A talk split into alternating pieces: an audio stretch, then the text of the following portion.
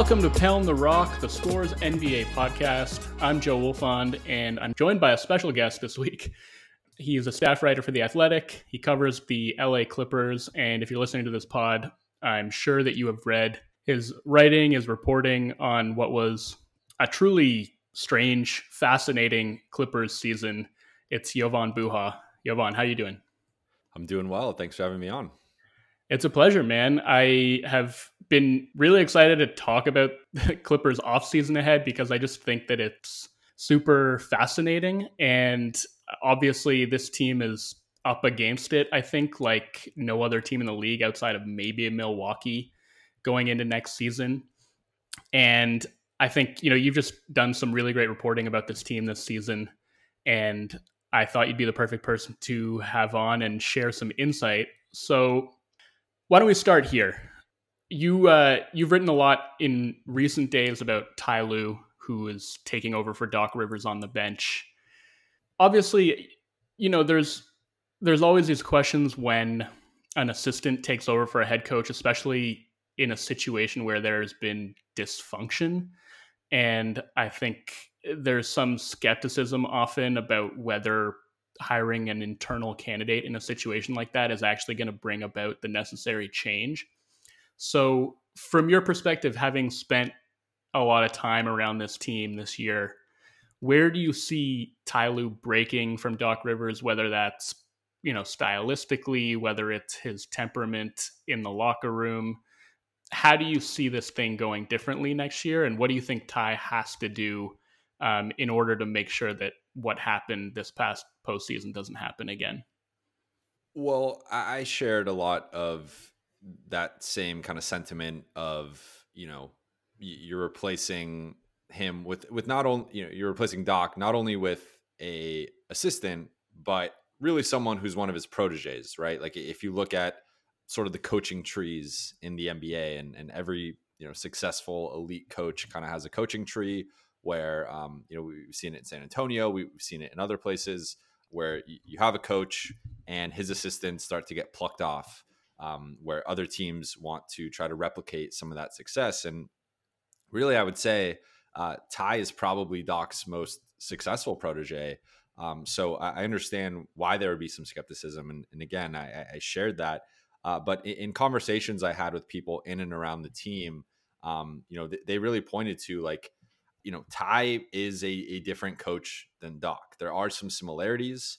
You know, both are very good offensive coaches. If, if you look at uh, Doc's teams in LA, they were always top five offensively when he had the talent. And, and then you go back to Cleveland, uh, where, where Ty was, and those teams were elite offensively. But you know, outside of some of the the basic kind of core similarities between them, um, w- once you kind of dive into the, the details and the minutia, they are different as coaches. And, you know, Doc is someone who is, he, has that reputation as a player's coach. Um, he, he really tries to cater to the strengths of his players. He, he wants them to be who they are.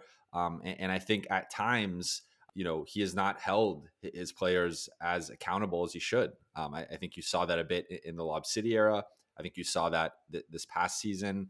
And Ty Lue immediately came into Cleveland, um, and, and, you know it was a similar situation. He was assistant, re- replaced David Blatt, and he called out LeBron James. He held him accountable. Um, you know, he told him, uh, as we reported, like he, he wasn't in, in good shape in front of the team, um, and to come in and tell LeBron James that, um, and, and, then to make decisions like benching Kevin Love in the playoffs in, in critical moments uh, against Golden State, and um, kind of going with these uh, unconventional small ball lineups, which have become conventional now, but even a few years ago were still kind of rare in the NBA, aside from like Golden State. So I think Ty is a more modern coach than Doc. Um, you know, his teams in Cleveland were, were all top five in, in three point volume. Um, you know, we're really good three point shooting, floor spacing teams. His teams passed the ball more, they, they screened more, they, they had more off ball movement. So I think looking at some of the Clippers' issues last season, a lot of it was you know they didn't have a prototypical point guard. They didn't have that traditional floor general. Uh, a lot of that fell on Kawhi Leonard, Lou Williams, Pat Beverley. Um, and, and, while Kawhi's grown as a passer, he isn't at that like LeBron James, Luka Doncic level where he can really carry your offense that way. Um, and, and, Lou Williams and, and, Patrick Beverley are solid, but again, they're not at that like you know high level playmaker uh, status consistently. So I, I, do think that one thing the Clippers are going to have to address this offseason is bringing in a point guard, whether it's a starter or a, a backup.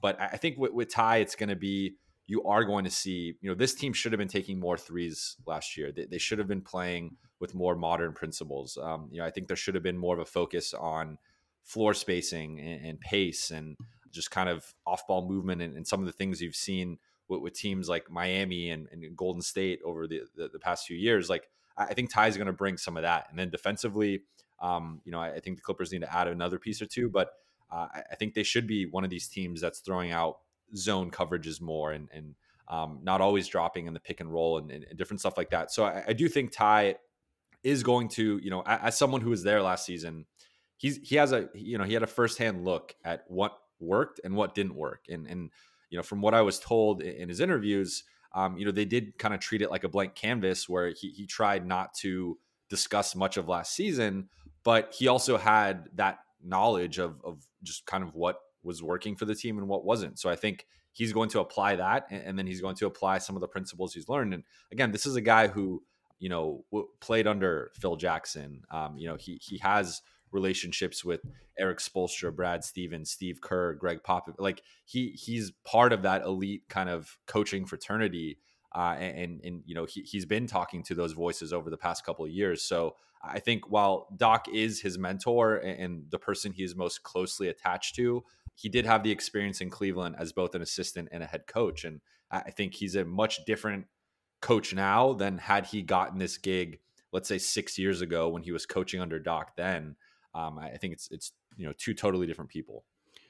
Right, and I want to leave the point guard thing aside just for a minute because I, I just want to come back to that and talking about this offseason and free agency in general. But I do think it's there's an interesting push and pull because obviously, you know, Ty Lue came out in his introductory press conference and said basically all the things that you expect a coach to say in an introductory press conference where he's talking about playing with more pace and shooting more threes and more ball movement, experimenting more with defensive coverages. And, like, look, those I, I, totally agree that those are things that need to change. I think that definitely the Clippers could have shot more threes last season, and uh, they certainly like ground down offensively a lot of the time and, and could have moved the ball a whole lot better. I think they were 28th in passes per game, 24th in assist rate, um, mm-hmm. sixth in isolation frequency. But, you know, the team revolves around Kawhi and, you know, Kawhi likes to play pretty slow and Kawhi likes to isolate. So, I mean, what do you do with that if you're Ty Lue? I mean, you, you obviously are building the team around Kawhi and catering it to his strengths in a lot of ways. I mean, if Doc Rivers couldn't get that, I mean, and I don't know if buy-in is really even the right word, but how does Ty Lue go about getting that buy-in from Kawhi in, you know, essentially leading by example, right? Like if the team wants to play faster and move the ball better, he's the guy I think who has to change more than anybody. Yeah, that that's a good question, and I think that's the one thing that's still kind of up in the air, right? Because you you, you do see, and I, I think Kawhi has entered that stratosphere, right, where he's at worst a top five player, and I, I would say probably top two or three. Like you know, with, the postseason LeBron had, it's hard not to put him number one. And then I think Kawhi's right there with you know Giannis or, or whoever you want to put behind LeBron. Um, and, and when you're at that level, you do get a say in how the team is run in, in terms of what style of play you're going to have, or at least what style of play you're going to have on, on the court when, when you're on the court. Um, and, and, you know, sort of some of the personnel decisions and, and different stuff. So I think Kawhi obviously is going to have some level of power and control over that. But I, I do think that the difference with Ty versus Doc is, you know, Ty did you know enter a Cleveland situation very similar actually to this LA situation. You know, they, they had the first year where they, they ended up losing mainly due to injuries. Um, but you know, who knows what would have happened in, in that 2015 finals had Kyrie and Kevin Love been playing. Uh, but in that second season, uh, you know, it almost would have been like had the Clippers started this next season with Doc, and then midway through, we're kind of, you know, had some trepidation of is Doc the right coach for this team? fire him midseason and then replace him with Ty. You know, that's what happened. And he was entering a situation where there were some chemistry issues with, with you know, LeBron and uh, Kyrie, LeBron and Kevin Love. Um, it was a very high pressure win now situation. And again, he immediately came in and, and, challenged LeBron. And, you know, one big thing with LeBron was always he didn't really want to play the four. You, you saw that in Miami. Um, you know, they'd have Shane Battier there or, or, you know, different guy, even like a Mike Miller sometimes was technically playing the floor. Uh, I mean, the four because LeBron didn't really want to play the four. But you saw in Cleveland, he started to play the four more. And, and that was something he, he started to finally kind of embrace. And I think Ty is going to have to challenge Kawhi Leonard and Paul George. Like, neither of those guys really wants to play the four. I, I think that was something that wasn't really discussed much. Like, the, the Clippers' best lineups probably could have featured Kawhi and PG at the four uh, more often, where those guys kind of wanted to play down at the two three. So again, I mean, like you said, I, I, think Ty said all the right things, and um, you know, I, I, wrote about it. Like every coach says they're going to play with more pace.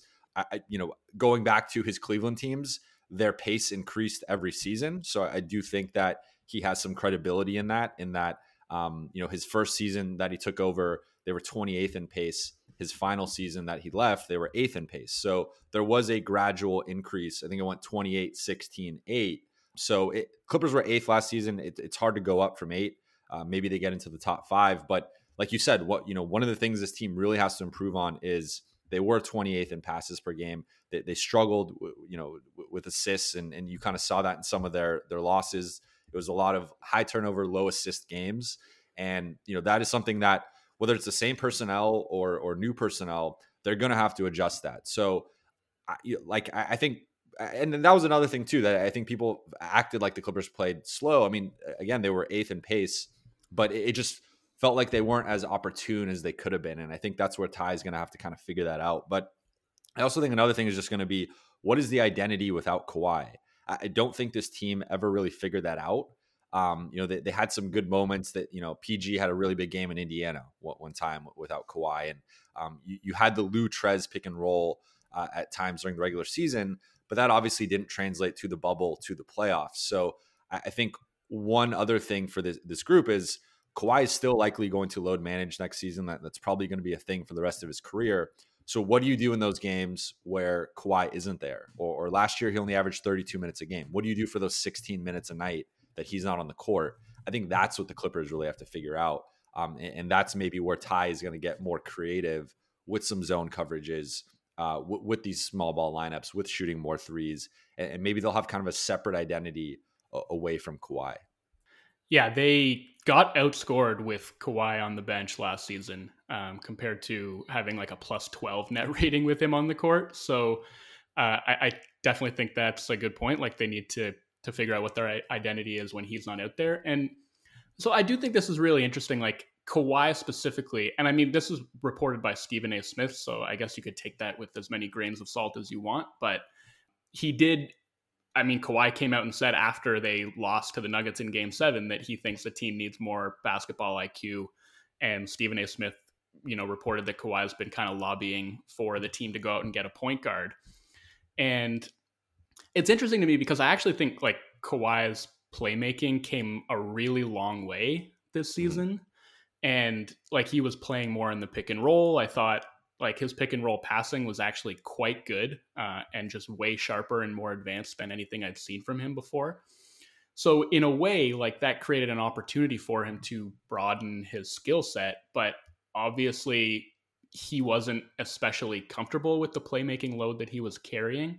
So I, I'm I'm interested, I guess, in the kind of point guard that they can actually conceivably get because I, I mean you mentioned it in your writing like this po- this point guard market is barren and especially given the constraints with the Clippers like their cap situation uh, the free agent market and how few trade assets they have like they literally cannot trade a first round draft pick right now. And, and um, I think that'll change after the completion of the draft on November 18th. Then they'll be able to trade their 2021 pick. But for now, they don't control their own pick until basically 2028, and they can't trade that pick because you can only trade picks basically seven years out. Uh, and and as far as like young players, I guess that they could realistically throw into a trade, it's like maybe Landry Shamet and and I guess maybe Zubac, although they they kind of need Zubac, so I don't think that they'll be throwing him into any deals. So like, if they're looking at the free agent market, it's like, and, and this is dependent on what they decide to do with Harrell and and uh, Marcus Morris, like whether they'll have the full mid level or just a taxpayer mid level. But after like VanVleet and Dragic, who are going to be out of their price range, it's just like all backups. And I know there was a report recently that they were going to maybe pursue Rondo, who might be the best of that next group. But the rest of the guys are like, uh, it's DJ Augustin, it's like Jeff Teague, Kris Dunn, Shabazz Napier, like not guys who are really going to be moving the needle, I don't think, for this team. So I don't know. I guess that that feels like a bit of a conundrum to me. Like I don't know that they're actually going to be able to get the kind of point guard that Kawhi seems to be hinting at when he says the team needs more basketball IQ. I mean, Rondo would fit that description, but I feel like he's also probably going to be pretty hard to pry away from the Lakers. So if you think about that question, like how do they go and get a point guard and what kind of point guard are they looking to get and can get? Uh, what kind of names do you land on? I mean, as you said, like I, I wrote, you know, I've been doing these these free agent tiers, and it's pretty bleak. Uh, you know, it, it, it like I think Dragic is gettable if they're willing to give him a three or four year. I, I don't know if they could give him a four year deal just because he's 34, and I, I, forgot what the exact rule on contracts past. I think what 37. Uh, I don't know if you can do a four year deal for him, but if they offered him a three year deal at the full uh, non taxpayer mid level, that would end up being something around basically you know three years, 30 million I think that's maybe the one way to get him because you, got to think Miami's probably giving him like a one year, 15 to 20 million dollar deal. And, you know, th- there's no assurances, obviously, past, you know, we don't know what he's going to look like next season. So um, he, he could opt to take the security, take the longer term money, and I guess just go into next season. I, I would guess he's probably the starter, but you know, because I think it would make more sense to bring Pat off the bench with Lou and, and kind of team those two up and, and then have Dragic as the starter versus a Dragic Lou backcourt, which um, you know defensively would, would, probably cause some problems. So um, I, I, think that's like the best case scenario for him, but th- that would have to entail Dragic wanting to go to the Clippers. You know, being willing to take a, a slight pay cut potentially depending on how confident he is in, in the type of contract he could get next season. But but again, you know, he, he would be entering the free agent market theoretically at 35. And um, you know, I, I don't it's rare to see a 35 year old point guard get, you know, double digit salary um, in free agency. So I, think for Dragic, the, the, one way the Clippers, but that, that, that's a risk though, right? Like that he has an injury history. He is 34. He, he's now coming off this plantar uh, fascia, you know, injury that he suffered in the finals. Like you don't know what he's going to look like next season. You don't know what he's going to look like two seasons from now.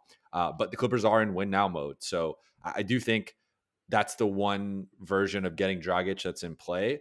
Uh, but again, you know, after that, it's it's Rondo who we've seen in the regular season is a different version than the postseason version of him. Like in the regular season, he's kind of a middling backup uh, or even a low end backup. Like he's not been that good the past couple seasons, but you know, obviously this postseason, his last postseason with New Orleans, like there is a thing to playoff Rondo. You know, his advanced metrics rise across the board. Like it's not just a, a Twitter joke. Like there's actually data that supports like he plays much better in the playoffs. So you know that that could be an attractive thing for the Clippers. Um, you know, I think defensively he, he still has a lot left in the tank. Um, you know, you, you, saw him in the playoffs and in, in, the bubble pressuring guys full court. Um, you know, switching on to wings and stuff. Like he was a very effective defender, and then obviously he has the the playmaking aspect uh, where where he's special. Uh, but his lack of shooting, I think, would kind of be an awkward fit around Kawhi and PG. Um, although they seem to figure it out now, you know, with the Lakers. So maybe the Clippers could figure it out as well. Then you get the DJ Augustin, who's who's five foot eleven, and I think um, is a solid backup, but that's going to cause some problems in the playoffs, especially next to Lou Williams. Uh, the the one guy I like out of the potential guys in this range is De'Anthony Melton. Um, I, I, think he is someone that um, has the potential to be a, a, very high level backup. You know, and, and already he's a pretty good defender. You know, the, the one thing with him is Um, he, he's not really much of a three point shooter, but he he has you know he, he's only 22. Uh, he has really good defensive metrics, and you know he he has some of that playmaking already. So it's really just becoming a better shooter, which you know with the assistant coaching staff the Clippers are trying to assemble, you, you would think they're going to have really good player development. So um, you know if, if Melton can kind of take that next step, being more of an efficient and effective scorer and shooter. Um, I, I, do think he's someone who could be a low end starter type, high end backup type. Um, so that's the one guy I, I, think looking at, you know, who's but but that might end up costing you most of your you know uh, taxpayer or non taxpayer mid level. At, at, which point you're, you're, potentially losing out on some other guys that could help you. So they are in a tough spot. I, I have heard that there is you know a likelihood they're going to kick the can on maybe trying to get a Kyle Lowry, a Jrue Holiday, a, a Ricky Rubio, like someone at that level. And in that case, it really just has to be that player wanting to go. Maybe Rubio would, would be more gettable than, than you know Lowry or or Holiday. Like in those scenarios, I think obviously there would be teams with better packages, and it would almost have to be, hey, Kyle Lowry, you're a Raptors legend you know, we're going to blow this up, or you know, we're just going to go in a different direction. Maybe they want VanVleet as their starting point guard moving forward, and, and they're willing to move on from Kyle. And they're like, okay, where do you want to go? You know, we'll trade. You know, we'll do you a solid. We'll we'll trade you wherever you want to go, as long as the package is reasonable. Um, maybe it's a three team trade. Let's move you to LA. Or, or Jrue Holiday, the Pelicans are like, okay, we, we want to give the keys over to, to Lonzo, to Ingram, to Zion Jrue, we're going to move you somewhere else. Uh, where do you want to go? Something like that. Uh, but that seems very unlikely, right? Like I, I, would not put the likelihood of that that high. And you know, the Clippers don't have. I mean, I don't even know what they give up in that scenario. It's probably something like, uh, you know, Pat Beverley, Landry Shamet. If a team is high on Montrezl Harrell, maybe they can sign and trade him. Um, you know, th- that's maybe one way to get a point guard. Uh, but I, it's it's looking to me like they're gonna end up getting one of these middling to high end backups. You know, it's probably to be someone coming off the bench, and they're just to have to hope that that guy in like 15 to 22 minutes a night can really juice up the offense and, and help them. Uh, but I, I do think if Ty, you know, can implement some of the stuff he's talking about implementing, like it might just, you know, they might just get better at some of that stuff with continuity, you know, w- with a new offensive system uh, because a lot of it last season was freestyling. And when you don't have the playmakers, when you are freestyling, you're going to devolve into isolation. And, you know, it is going to be a lot of, okay, Kawhi, it's your turn. Isolate, pull up at the free throw line. Okay, Lou, run a pick and roll, pull out the big, now take a step back three. You know, PG, come off a screen, you know, face up your guy, dance with him, and then take a step back three. Like that, it was a lot of that stuff. And I think they got to get away from that um, and, and, get just more into motion, more into movement.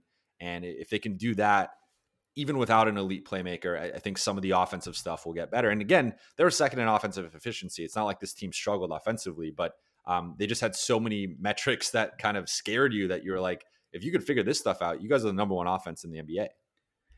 Yeah, I think that's the thing that's kind of funny about all this is there is a lot of hand wringing about their offense and how it functioned. And yeah, they were number two in the NBA in offensive efficiency. So they should be fine. I just think, you know, I, it doesn't sound like when Kawhi talks about, you know, we need another point guard, I don't think that he is referring to them needing a backup. Like I also am a big fan of De'Anthony Melton and think that he could help. Uh, I just don't know if that is what the team stars have in mind and yeah, I'm sure they would love to get a Kyle Lowry or a Jrue Holiday. We have a lot of Toronto listeners. I don't think they're going to be happy about that suggestion.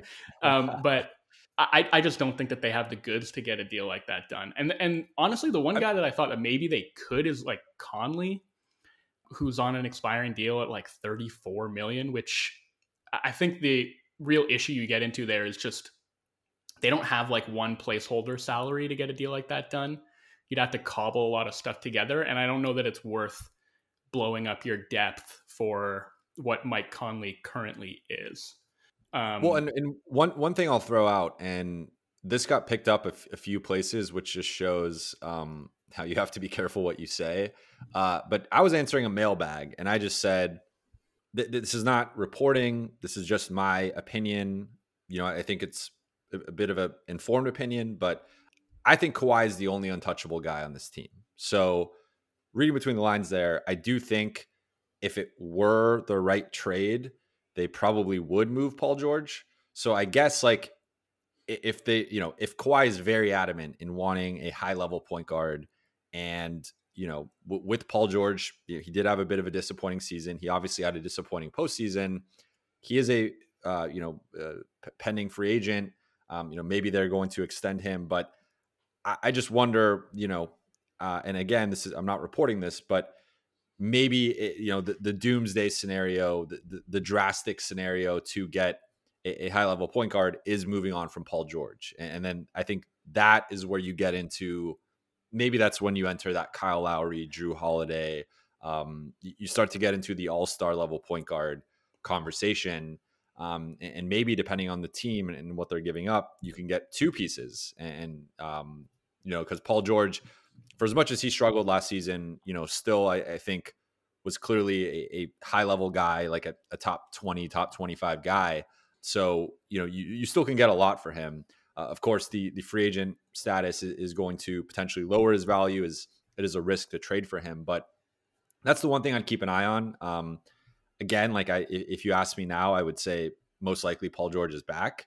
But you know, if if the the Kawhi stuff really is as real as some people are saying it is, and, and he really wants that point guard, I, I think the easiest way uh, would probably be moving on from Paul George, especially if you don't have confidence long term and he and Kawhi uh, successfully working out together. Yeah, I mean, I'm not saying I would necessarily put that past Kawhi, but it would be pretty cold like a year after saying, "Hey, Paul, like I want to go play with the Clippers with you. Uh, blow up yeah. your situation in OKC and demand a trade."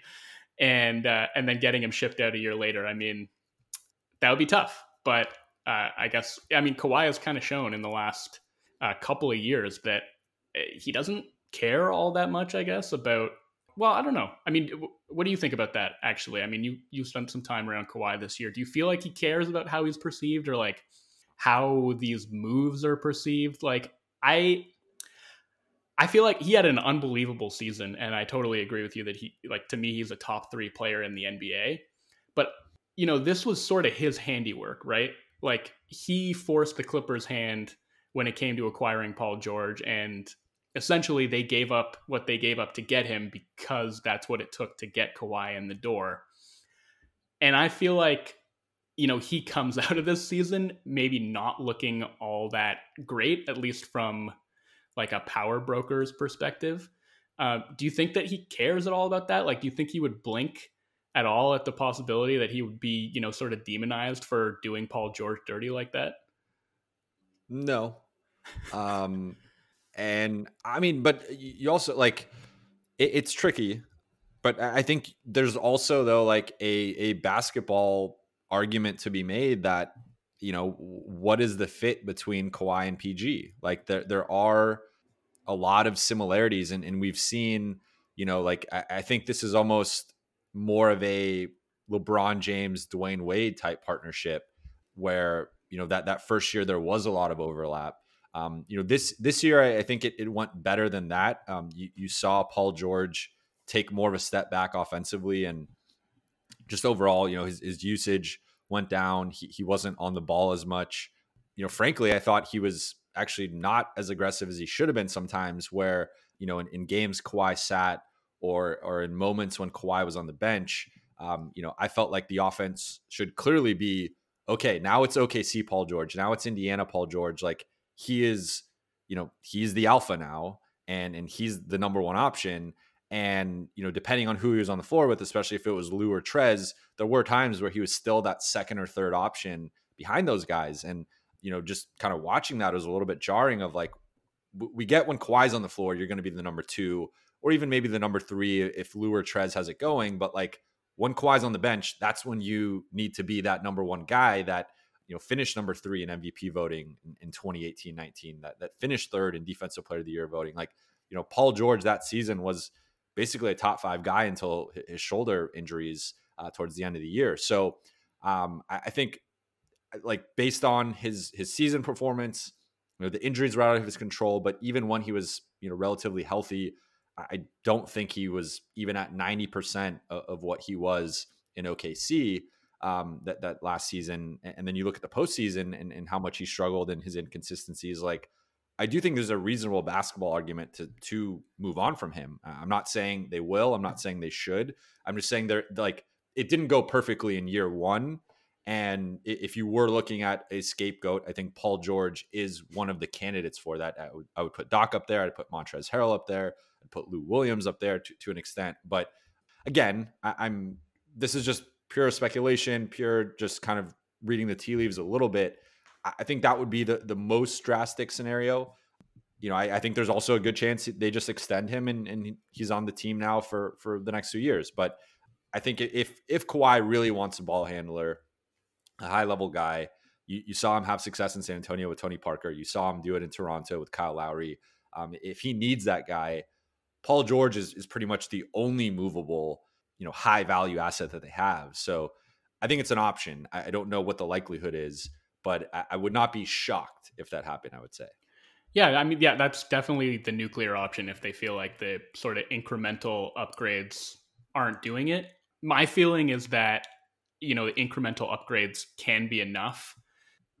And this is the thing. Like I, I was really high on the Clippers last year. I was actually really high on the Kawhi and PG partnership, and I think you know the big difference between that and the Wade LeBron thing, like you mentioned, like you know there is some overlap there, but but Kawhi and PG are both really good shooters, and so I think that makes the fit there a lot easier. And I think really the you know the biggest variable and the and the thing that can kind of just push the Clippers over the top, even if they basically make no changes to their roster this offseason, is just PG getting back to something closer to what he was uh, a couple seasons ago when he was a top three MVP finisher. And maybe that is just a question of him getting a little bit healthier and being uh, a year removed from those shoulder surgeries. But I don't, I don't know. I mean, you would probably know better than me. It, it feels too early. I mean, I know those guys can both be unrestricted free agents after next season, so maybe not. But it feels early after one year to just give up on that partnership. And I definitely do think that they can be better. What's up, Pound the Rock listeners? Just a friendly reminder to rate, review, and subscribe to Pound the Rock on iTunes, SoundCloud, Stitcher, Spotify, or wherever else you get your podcasts. You can also check out the Score's other sports podcasts. For Major League Baseball, there's Expand the Zone. For soccer, we've got Sweeper Keeper. Puck Pursuit has you covered for the NHL. And the Fantasy Football Podcast with Justin Boone covers, you guessed it, fantasy football. And in case you haven't already, download the Score app, available on iPhone and Android. That's where you can find all of our feature content, as well as live scores, updates, and breaking news. Now back to the show. You mentioned Harrell and how he was kind of one of the scapegoats of that Nuggets series. He's an unrestricted free agent, and I think that this is uh, just like a pretty fascinating situation because he's been a pretty indispensable regular season performer for the Clippers and it also feels like he's been kind of their uh, emotional bellwether the past few years.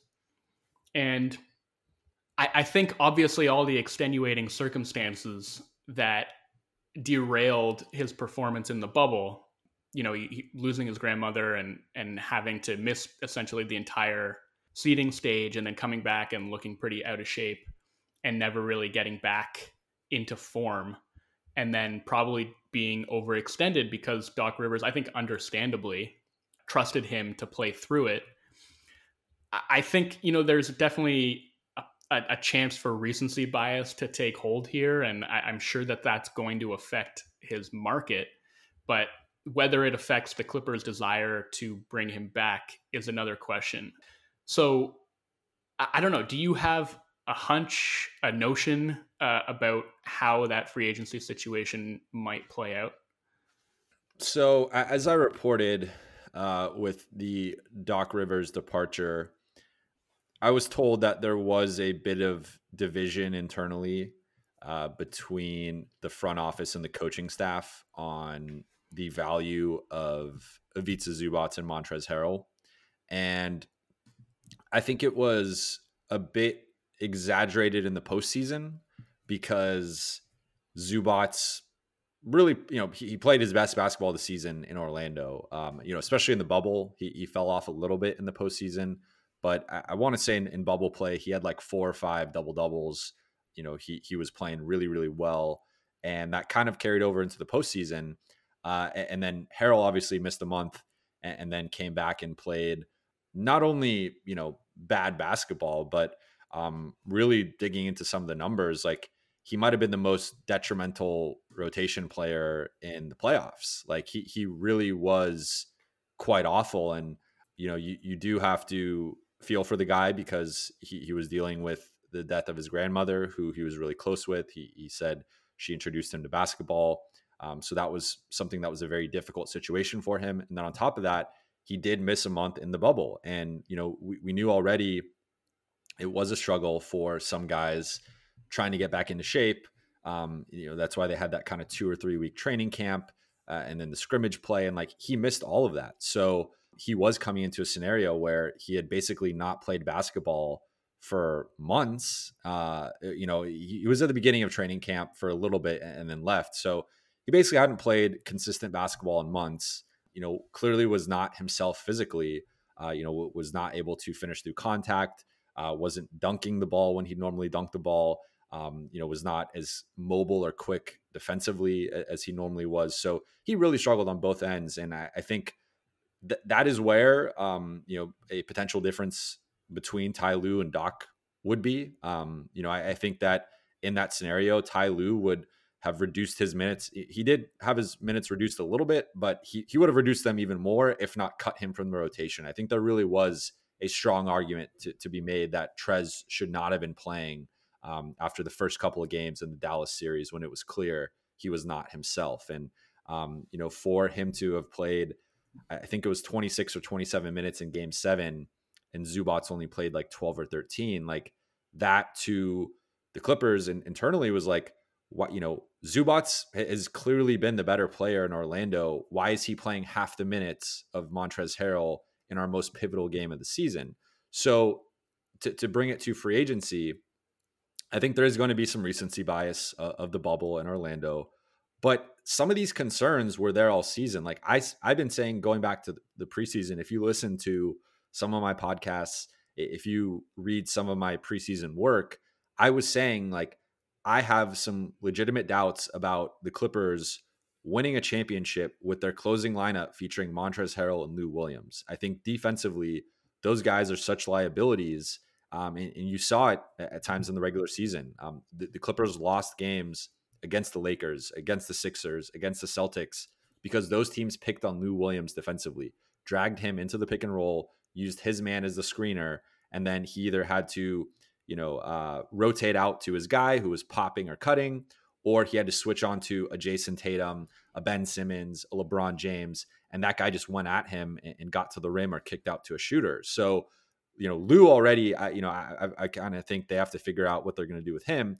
But Montrez, I mean, he's a six foot seven center. And for as good as he is offensively, he's one of the best screeners in the league. He's one of the best rollers in the league. He's one of the better finishers in the league.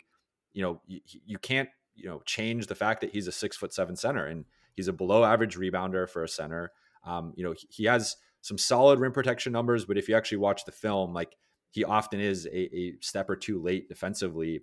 And all the, you know, most of the defensive numbers kind of back that up of the Clippers were much worse defensively with him versus Zubac. So I think again, you know, I, I, just don't really know if if you want to base stuff off of Orlando. Obviously, his value is going to be a lot lower. But I think even just looking at the regular season, he was doing a lot of good things offensively, but defensively, there are always these questions. And I think that's not going to change. So even if you project his best version of himself, I don't know if that's a guy you can play against Anthony Davis or Nikola Jokic or Joel Embiid in a postseason. So to me, you know, I, I think based on some of the stuff I've heard, uh, my guess is he would not be back next season.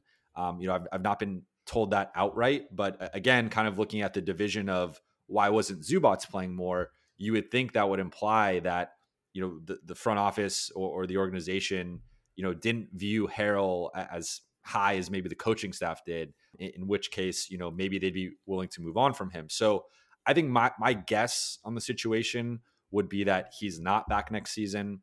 They either let him walk in free agency or they sign and trade him. Um, you know, I, I think the one way it would kind of make sense to bring him back was if his value had tanked so low that you can maybe re-sign him on like a six to eight million dollar deal uh, annually. And but in that case, like I really think Zubac should be the starting center and the closing center moving forward. I, I think um, you know our John Hollinger at the Athletic has written about it. Like most metrics painted Zubac as a top 15 to 20 center this season. And you wouldn't think that, you know, if you were ranking centers, you'd probably have him somewhere in like the 30s but he he's become one of the best rim protectors, one of the best rebounders, and one of the best screeners in the league. Like a lot of his metrics, it's like Rudy Gobert and then Ivica Zubac right under him. And not to say he's that good, but I do think he's a better player than Montrezl Harrell. I do think he's a better fit around Kawhi Leonard and Paul George. So to me, if I'm the Clippers, I'm saying, hey, Zubac, you're a starting center, you're a closing center, you're playing 25 to 28 minutes a night next season.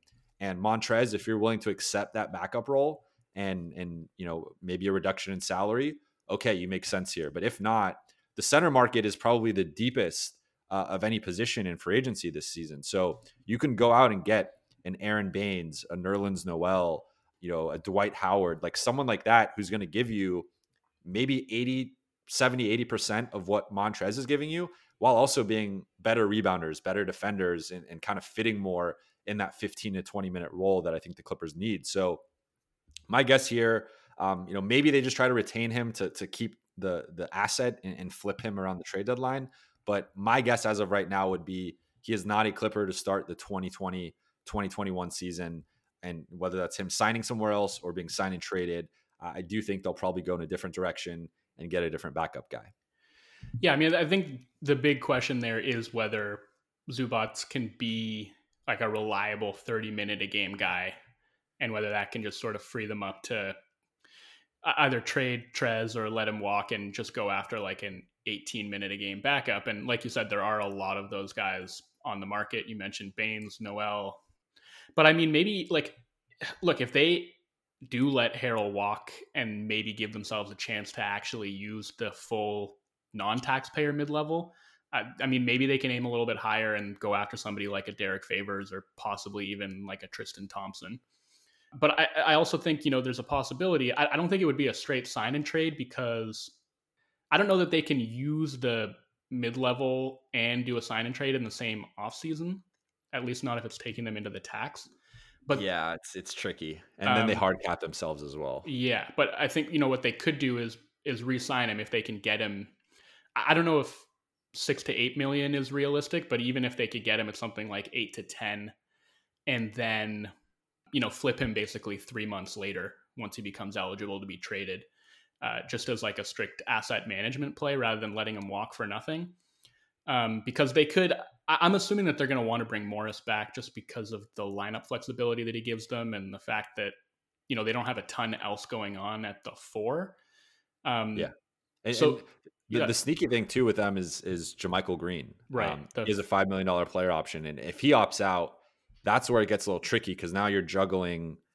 You, you already kind of have the Trez Morris dynamic, but but now you have JaMychal, and you're kind of like, well, we might not be able to really add an upgrade.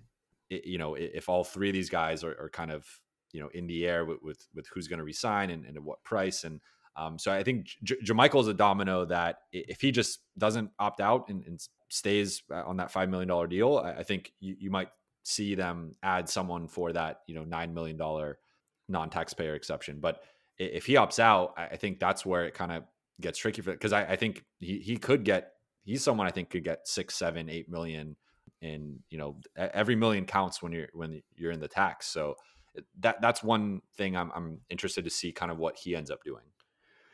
Yeah, no, uh, for sure. And I think, I guess I just feel like if they if they were to re-sign Harrell, I mean, and use him as a trade chip down the road, that might be their best chance at actually getting the kind of point guard that they want and need.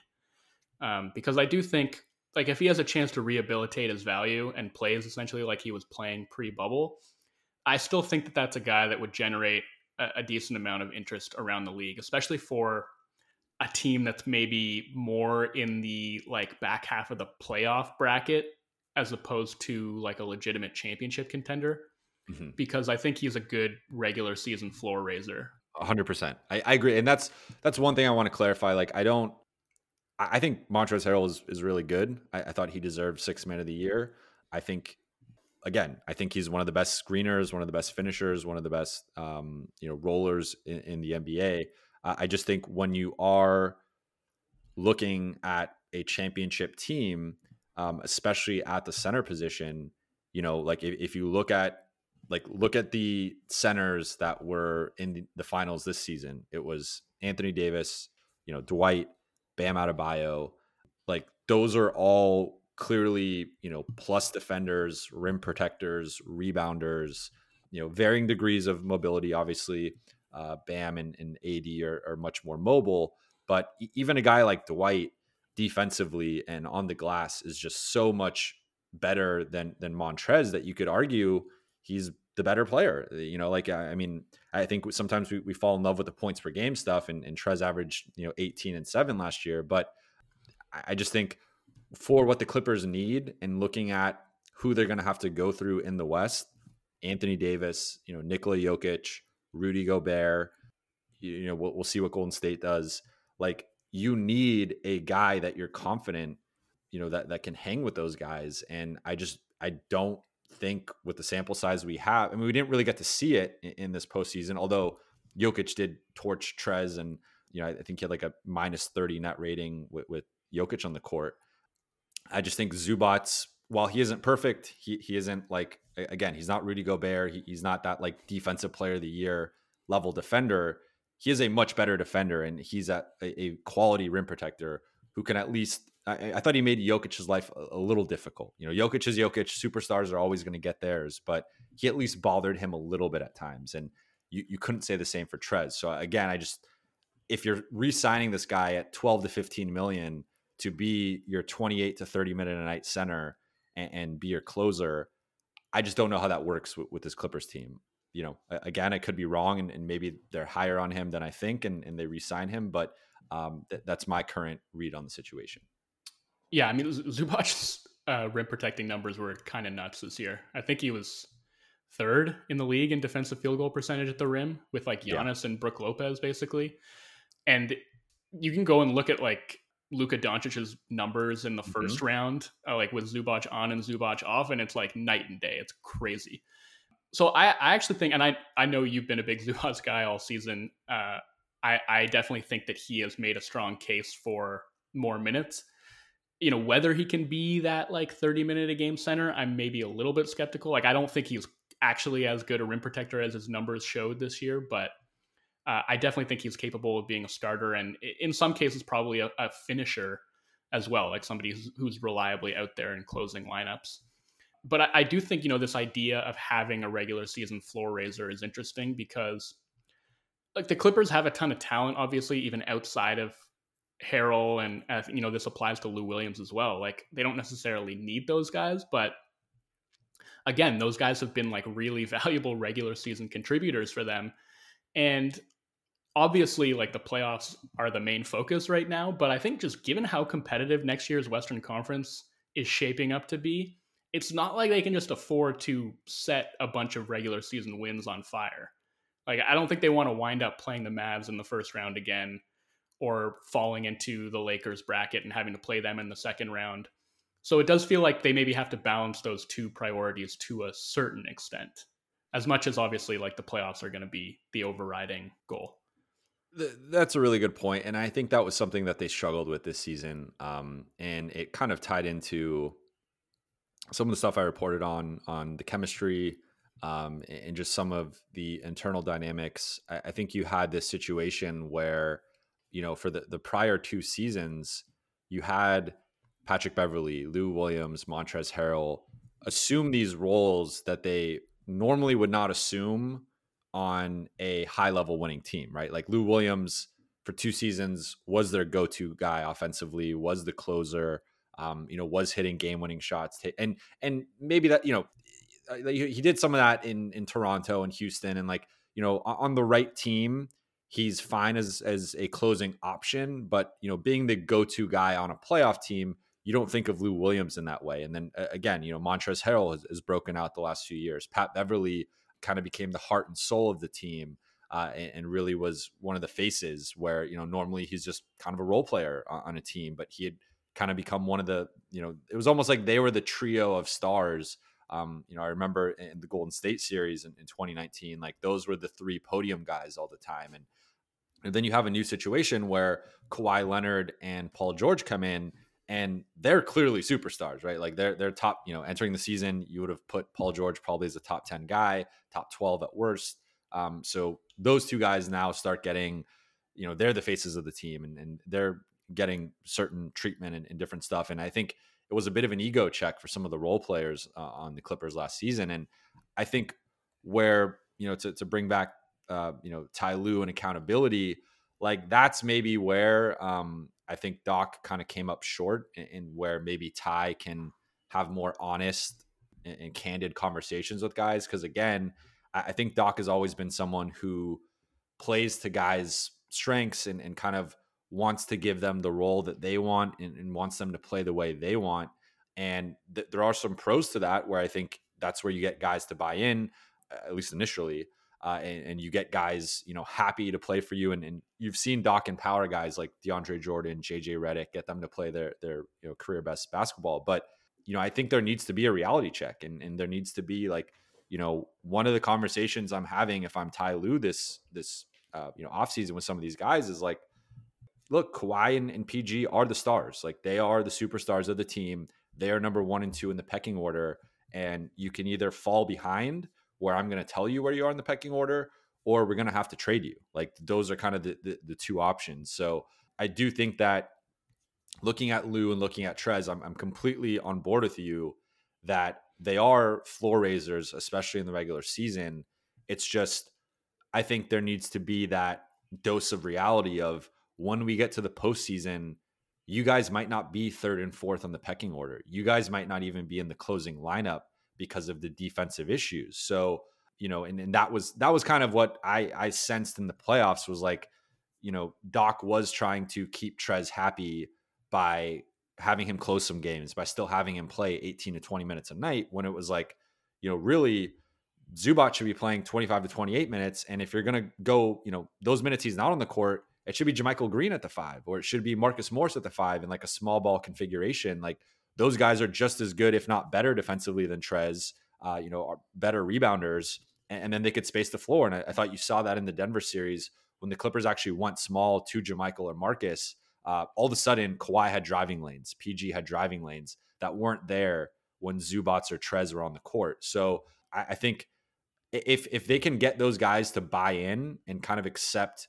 their limitations and accept sort of what their roles should be on a championship team, I you know I, I think Lou should be back, Trez should be like you know bring everybody back and, and kind of give it a second year.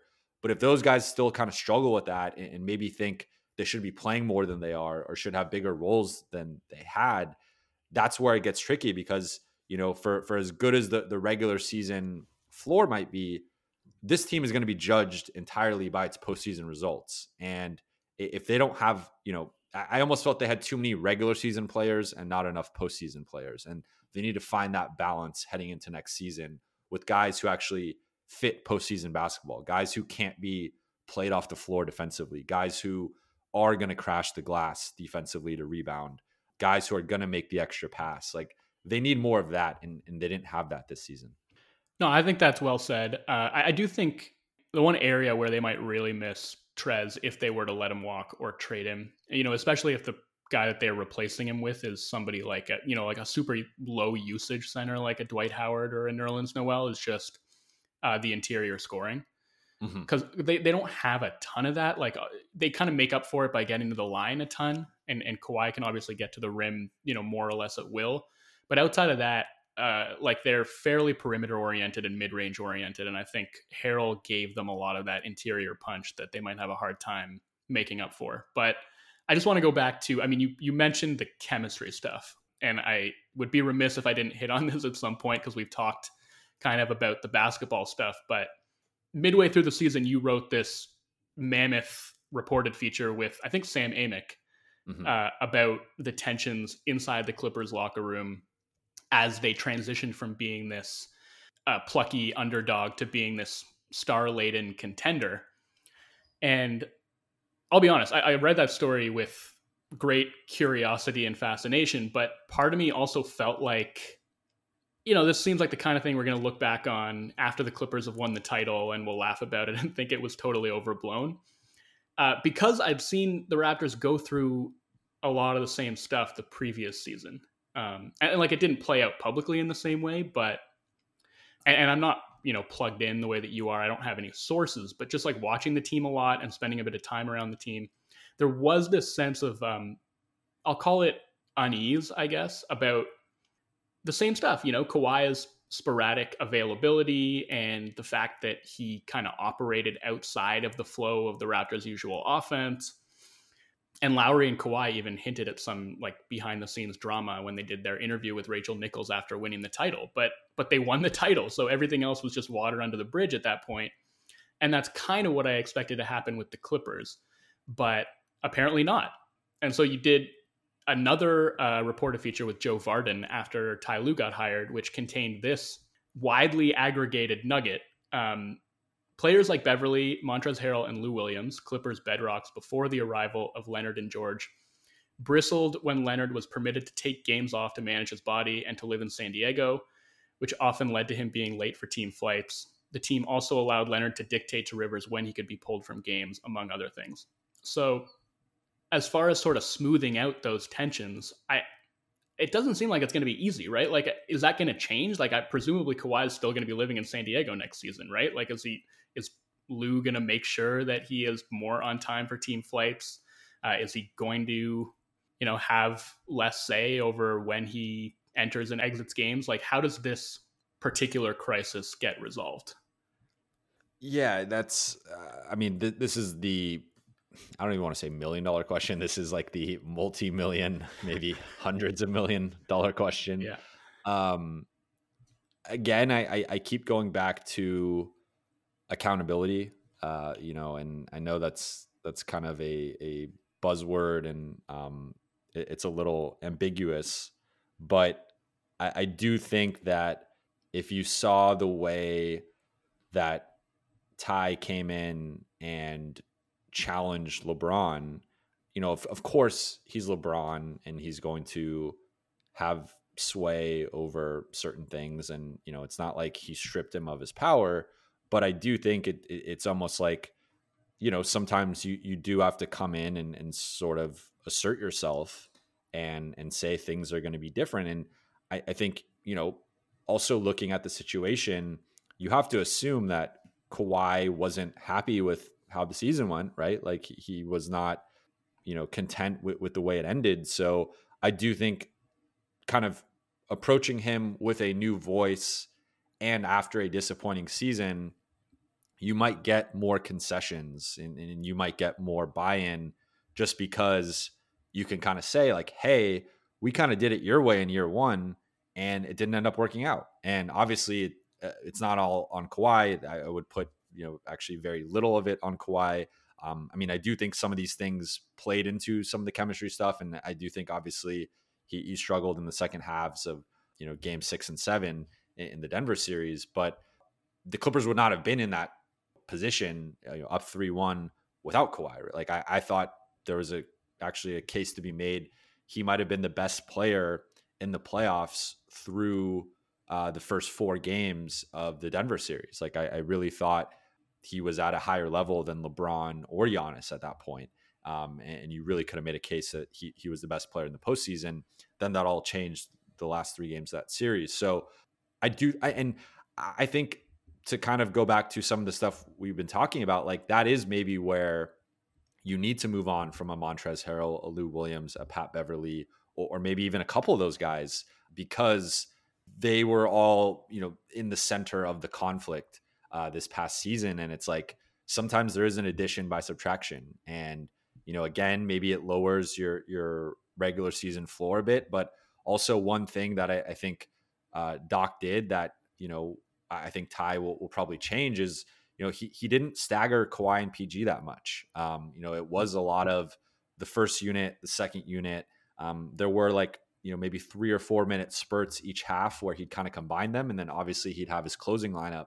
But I think it really should be almost like what the Lakers did, where at all times Kawhi Leonard or Paul George is on the floor. You will have, you know, for 48 minutes a night, you will have both of those, you know, one of those two guys on the court.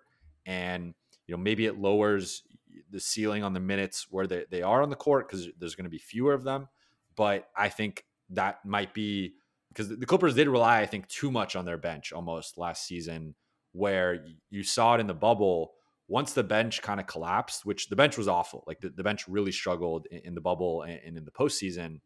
Uh, you know, they, you know, all of a sudden now they're playing these lineups that haven't really played together, and it is a lot of like Lou and Trez um, and, and Reggie Jackson like trying to fit around Kawhi and PG and the starters in lineups that they hadn't really played. And, and there was kind of a division between the starters and the bench. So I think next season, Ty, you know, on top of whatever personnel moves they make with the roster, like Ty needs to do a better job than Doc did of incorporating lineups, incorporating rotations, and, and really, you know, testing out stuff that you're going to see in the playoffs because you're not going to see, you're not going to be playing the Lakers and going with an all bench lineup. Otherwise, you're going to lose. Like that, that's just not going to work. You're not going to do that against the Warriors either. So I think again, like I, I, don't, I don't know. I, I think the, the, Clippers are still. Fi- I don't think the Clippers have an answer to to your question either. Like I think they're still figuring that out. But I, I do think having Ty come in, having that championship experience more recently too, right? Like you know, Doc's title was in 2008. Ty's was four years ago. He got LeBron to buy in. He got Kyrie Irving to buy in. He got Kevin Love to buy in. Those guys, you know, those are tricky personalities. You could make the case probably trickier than Kawhi and PG. So if you can get those guys to buy in, I think Ty has a, has a good shot to get Kawhi and PG to buy in. And then if the role players don't want to buy in, I think they'll be in different teams next season. So I think the Clippers are going to have to have a you know, real honest assessment with themselves this offseason of what worked, what didn't, who should be there, who shouldn't, and then kind of go from there. But I, I think one potential way to address some of these things is moving on from certain players, is adjusting the personnel, and you could see an addition by subtraction in, in that regard. Do you think that the Lakers specifically winning the title was kind of salt in the wound here? Because it feels to me like, you know, so much of what the Clippers have done, uh, you know, the lengths they went to to get Kawhi and PG, the uh, deal to buy, you know, the Forum in Inglewood, like, I feel like they've gone to such lengths to try and remove themselves from the Lakers shadow and just like carve out some cachet and like their own niche in Los Angeles. And so for for their season to end the way that it did and then for the Lakers to be the team that won the title, I mean, I don't know that there would have been any way for there to be any like added pressure or stress on next season, but I feel like the fact that the Lakers are now the defending champions maybe does that. Yeah. Um I mean this this is you said it at the top of the podcast like this is arguably the the most high pressure situation in the NBA right now. I would even argue that it might even be more so than Milwaukee. Like, you know, I, I would, you know, Giannis is a generational talent. You know, he, he's the two time defending MVP. And obviously, him leaving Milwaukee would be devastating for them. But, you know, Milwaukee at least kind of has, they still have their picks, right? Like, they, they still have assets in play to um, you know, you're, you're not going to replace Giannis, and it's going to take you years to even find a, you know, maybe an all star like foundational piece. But in that case, you can kind of quickly rebuild and at least have like a promising future of like, okay, we're, we're going to be in the draft the next few years. Like, let's try to find our next star.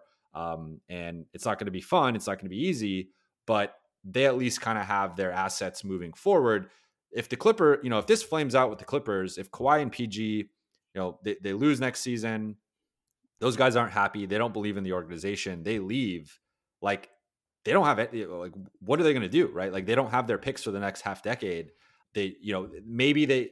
You know, I guess the the one advantage they have, obviously, over Milwaukee is that they are a free agent destination now. Like they, they have, um, you know, I, I think that is now that could change though if Kawhi and PG both leave.